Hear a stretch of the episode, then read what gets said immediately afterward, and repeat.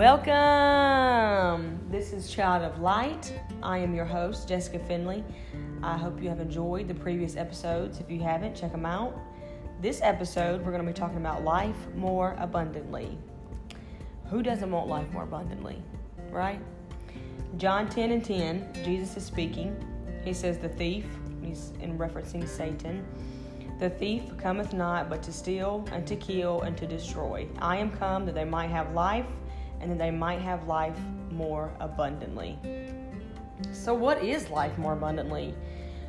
Would you define living with a sickness or a disease as life more abundantly? Probably not. Chances are that that is not in your ideal vision for your life. So why are people still living with chronic illness? Why hasn't God healed them? I will be the first one to tell you, I do not have all the answers. I don't claim to. Not even sure that I want all the answers. But I do believe that the Lord has given me this to share with everyone. I believe one of the reasons that God does not heal us instantaneously is because He wants us to address the root cause and to address the underlying issue. And our bodies even do the same thing, because I've seen instances in my own life and in others people's lives where they'll have a headache for like a week straight every day, a super bad migraine, and everything they take is just not helping them because the root cause is not being addressed. Or like me, for instance, I used to live in a house that had a really bad mold infestation in it, and I was not aware of it, and my body was reacting in all kind of crazy ways to the mold, and I was trying everything that I knew, every trick in the book, every natural remedy I could find to heal my skin, to like calm down the allergic reactions I was having, everything. Nothing worked because my body wanted me to address the root cause of living in a house with mold. So what is the underlying issue for chronic illness and disease? Statistically speaking, it's usually related to a traumatic life event or chronic stress. And just a side note, when I say a traumatic life event, it does not always have to be sexual or physical abuse. It can be something like, you know, you tried to start a business and it didn't work out. And so now every time you go to do something new, that same traumatic and stress response that arose in your body when the business failed rises up every time you think about starting or doing something new now. That's a traumatic life event. So our bodies store trauma on a cellular level. And in 1972, neuroscientist Candace Pert discovered that when we have an emotion, neuropeptides are released and they attach themselves to every single cell in our body. That's mind-blowing. To me, I was just like, okay, I knew that our minds and our body and our spirits are one. I knew that. But to see that every time we have an emotion, neuropeptides are released and they attach themselves to every single cell in our body, that's insane. Okay? So our emotions are a physiological phenomenon and not a mental construct, which is why we must pay attention to how our emotions react to physical pain. And I've even started keeping a journal. If I'm feeling physical pain in my body, I will keep a journal of how or what emotions are presenting themselves, what emotions are arising. And so before I go into this next part, remember that we are one being and our offices work together as one to heal us. There are some specifics that I want us to watch out for and to kind of examine if we feel these things in our body. Let's try to examine our minds to make sure this stuff is not harbored in there. So your liver can store anger and jealousy. Your kidneys store fear and anxiety and sadness. Your stomach stores worry, bitterness, hate, and distrust. And this is a lot of reason why people in general, but especially women, hold on to abdominal weight because they are holding on to the worry, the bitterness, the hate, and distrust. Our neck and our shoulder, if our neck and our shoulder are hurting, it's likely that we are shouldering responsibilities, and the people that we are shouldering the responsibilities for or with are not showing us the proper amount of appreciation, and it breeds a resentment within us. Our lungs harbor grief and loss. Issues in the lungs tend to point to having a hard time letting go. And I've even just over the past week been researching about testimonies and stuff like that. I've read articles of women who have lost their children, who have had a traumatic life event, a traumatic loss, and after that loss they had a cough, some women up to 2 or 3 years, because they had such a hard time letting go of the loss that their body started to take on that loss. Our hearts hold on to sadness. If we grew up with a lack of love or a lack of emotional connection, that will show itself in our heart. And I mean the anatomical heart. I don't mean like, you know, when somebody says check your heart. Like I mean like your actual heart. Your hip and your spine hold tension from a lack of emotional support. And also that same region of your body will hold trauma from family abuse, especially if you've been sexually abused by a family member. Your body will hold the trauma there. In your pelvic, so this is for my ladies, pelvic area, that is where we hold on to criticism and judgment from others. Y'all, it can even prevent us from conceiving. The very fact that our emotions, our bodies hold on to these emotions, and our emotions, those emotions being held in our body, prevent us from moving forward in the natural and from conceiving. It's insane to me. To me, the connection goes so deep. It blows my mind. And all this being said about what your body holds onto is why I feel like time really does not heal all wounds, because those emotional wounds and those emotions are stored in the part of the brain where there is no time.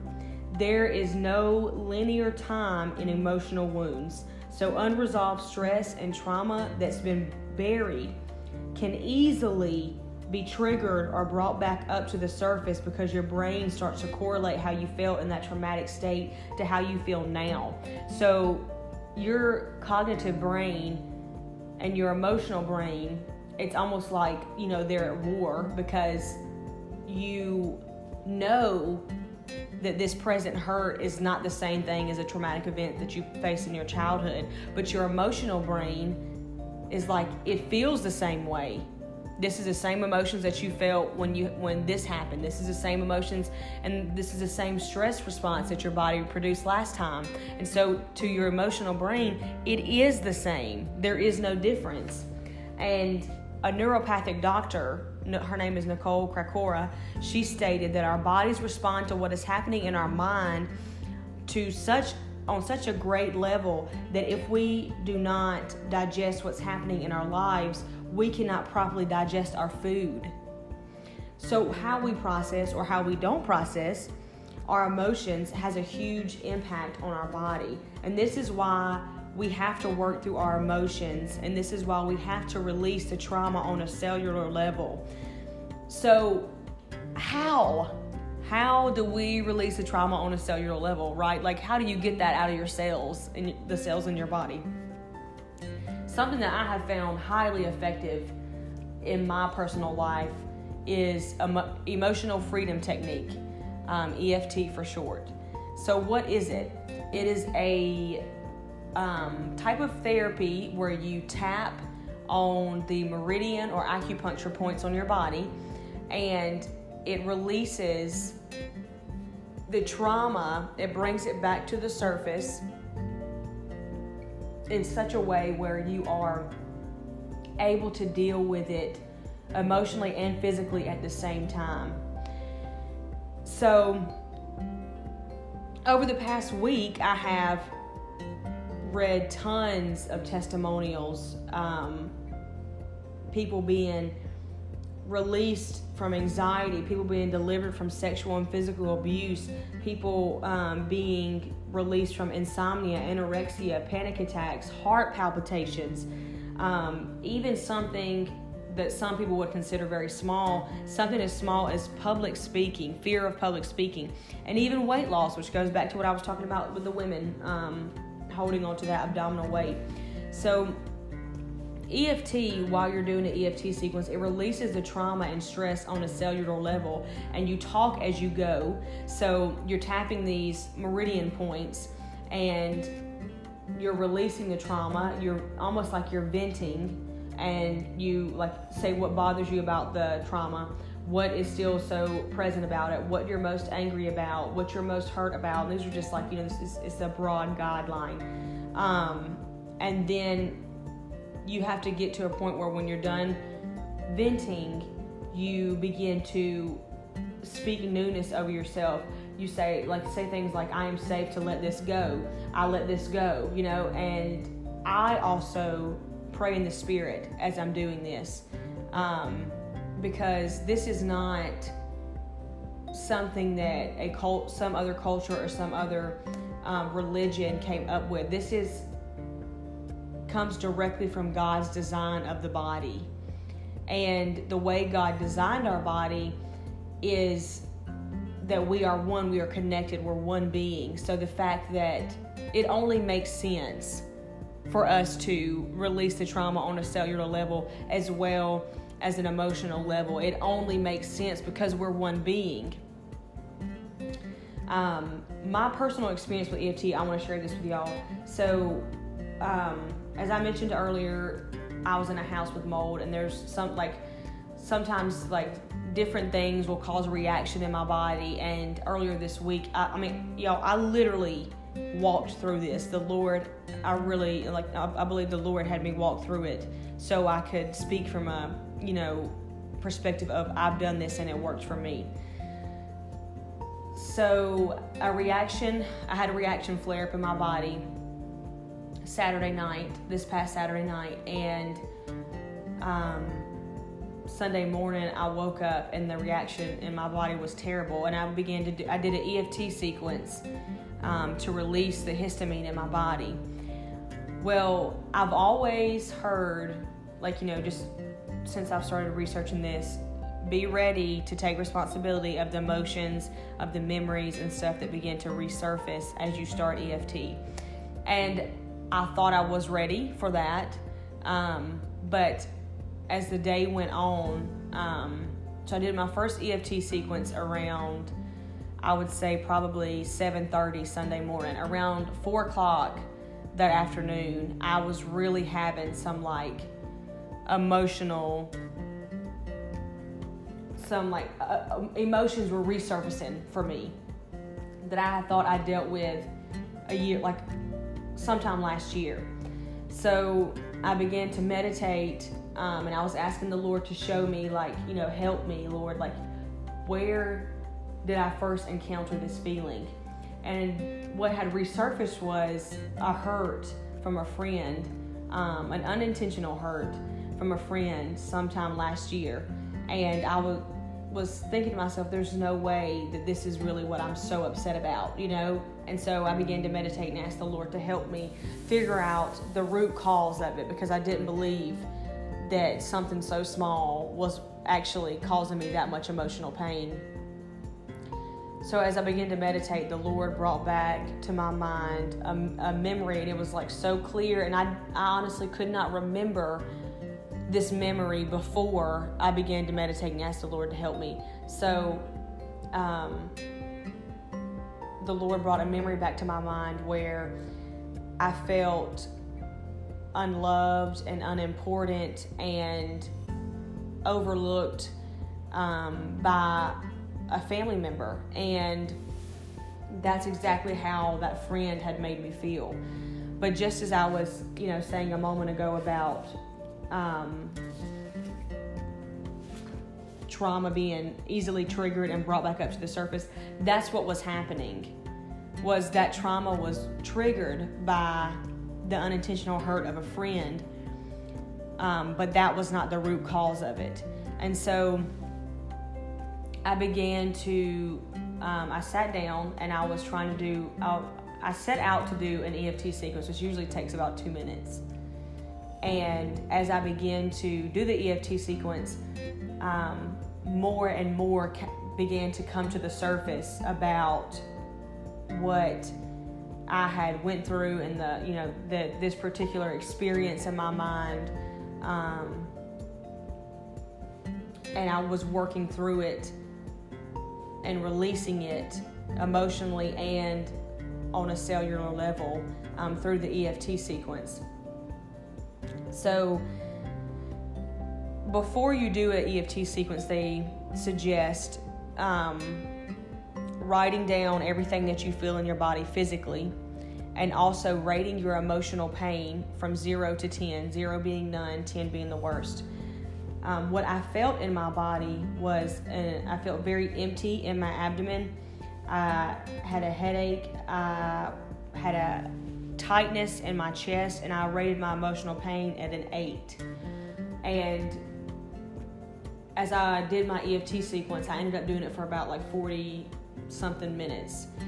And after I did my EFT sequence, I did not feel any of my symptoms that I had felt before, which it truly, honestly astounded me. I could not believe how well it worked, how easy it was, how simple it was. I could not believe how effective it was. And I was just so pleased and so thankful that the Lord brought me to this technique for healing, for emotional healing for myself. And I feel like there will be people that will say, this is too easy. I'm not even going to try it because it's too easy. We don't have to make everything so hard. Everything doesn't have to be so difficult. I feel like we like to make things hard because then we feel like we've earned our reward. We like to make our healing journey difficult because then we feel like we've in some way earned our healing, or we can look back and say, I deserve that because I worked so hard for it. But how contrary is that to everything else God does? It's contrary to the way He gives out mercy. It's contrary to the way He gives out His love. It's contrary to the way He pours out His Spirit on us.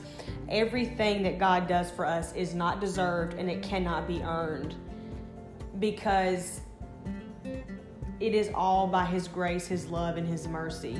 And it's the same way with this EFT technique. He wants to give us life more abundantly. And I know and I understand that we all have these trauma rugs in our life that we just want to sweep everything up under. But that is not life more abundantly. That's just life. You may be out of the environments that are toxic and abusive to you, but something that we have to be honest with ourselves with and ask ourselves is, are those toxic and abusive environments out of us? We may be, God could heal our body and we would have life, right? Yes. But if He heals your emotional trauma, you'll have life more abundantly. And please, please, please, please don't misunderstand me. I know and I believe in the miraculous working, instantaneous healing power of God. I've seen it. I've seen God open blind eyes. I've seen God correct scoliosis. I have seen God do miracles in my midst. And miracles inspire faith. Absolutely, there's no doubt there.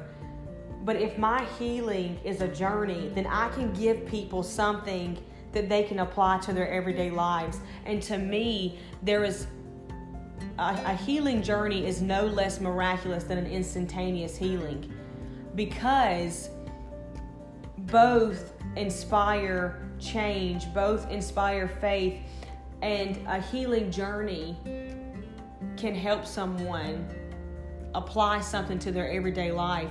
Whereas, you know, a miracle, a miraculous, instantaneous healing will inspire faith, and people can say, yes, if God's done that for them, he can do it for me, and I'm going to believe God to heal my body. And that's great, and God is able, and God is willing. It's not God's will that we suffer, and it's not God's will that we be bogged down by these things. But you can also look at someone and say, if God took me on a healing journey, God can take you on a healing journey. I believe in God healing it in whatever way that he sees fit. I believe in being submitted to God's plan for your life, even if that means that God's not going to heal you instantaneously, even if that means your healing is a journey. I believe in being submitted to that, because we've got to be at a place where we are submitted to his hand and submitted to his plan. Being submitted to his hand includes being submitted to the plan and the will that he has for our lives. God desires to heal us, and we are all for healing. We jump and shout and scream and holler and roll on the floor for healing. But it's usually when it's instantaneous. You know, you don't ever hear somebody get up and exhort and say, like, God's going to bring you on a healing journey and it's going to take a year. And, I mean, people would be like, no, you know? They want the instantaneous, please heal me right now. But that's not always what God desires to do. God is still good, and God is still faithful if he decides to take you on a healing journey. So, do we want life, or do we want life more abundantly? You know, it's not God's will for his people to be bogged down by sickness. It's not God's will for his people to be plagued with disease. In the same way, it wasn't God's will for the Israelites to be enslaved by the Egyptians for 400 years. But look at everything that was learned while they were in captivity. They learned how to build bricks. They learned how to work together in unity. They learned how to obey the authority in their life. And when they got out, God used those same things that they were taught in captivity to build things in the wilderness, to work together, to listen to Moses, to build the temple, all these things. And I'm not saying that God allowed these things, these traumatic events, these stressful events in your life to teach you a lesson. That's not what I'm saying. God loves us, but God never misses an opportunity to teach us, in the same way that any other father never misses an opportunity to teach the children that they love about the things that they've went through. Don't discredit what you've been through. God is going to use it. He's going to use you. You're not some throwaway saint. Just because you've been sexually or physically abused, just because you have some type of chronic illness, you're not a throwaway saint. God is going to use that for his glory. You just hold on. Be encouraged today, because God desires greater for you. God desires greater not only for you, but for the people around you. God wants to be glorified in your life. You know, we always say, God, when they see me, let them see you. God's being glorified. But I believe God also wants us to address the root issue in our life. God desires for us to have life more abundantly. If we don't tap into that life more abundantly, we will just have life. I want y'all to be, when you hear this episode, I want you to be hopeful that God has created a technique for you to be freed and delivered from trauma on a cellular level, and for you to be released of the symptoms in your body after you address the root cause. I want you to be encouraged that God has a plan for you, that God has not forgotten you. He has a purpose for you. He's working on your behalf. I want you to be strengthened today, and be strong in the Lord and the power of his might. God has not forsaken you. If you've been praying for healing for some time, don't think that you have been forgotten. If he numbers the hairs on your head, the Bible says that he knows how many hairs are on your head. Okay, first of all, that's tremendous, because we have I think the last time I looked at it, it was we had tens of thousands of hairs on our head. And think of how many people are in this world. How insane is that? You know, God is so huge and so big. He's so outside of everything that we face, everything that we go through. He is truly, truly, he really is a great God. He is tremendous. But I believe that he desires for us to use the tools that he's given us. And it's not to be any less reliant on him. It's simply to be obedient to his design. I love y'all. I hope that this episode blesses you, and I hope it strengthens you and encourages you. Don't give up. There are answers. There are techniques. There are tactics that you can use to achieve what you're desiring to see in your life. And I'm praying that someone will begin to use EFT on a daily basis. And if you do, reach out to me and let me know. If you're not following me on Instagram, you can reach me on Instagram, Child of Light Podcast. And if enough interest is generated by this episode, then I'll do sort of like a tutorial for EFT. But anywho, have a beautiful day. Have a prosperous day. You are strong. You are beautiful. You are thriving. You are not surviving. You are thriving. You are making it. And God is doing something wonderful in you literally right now. Be blessed today in the name of Jesus.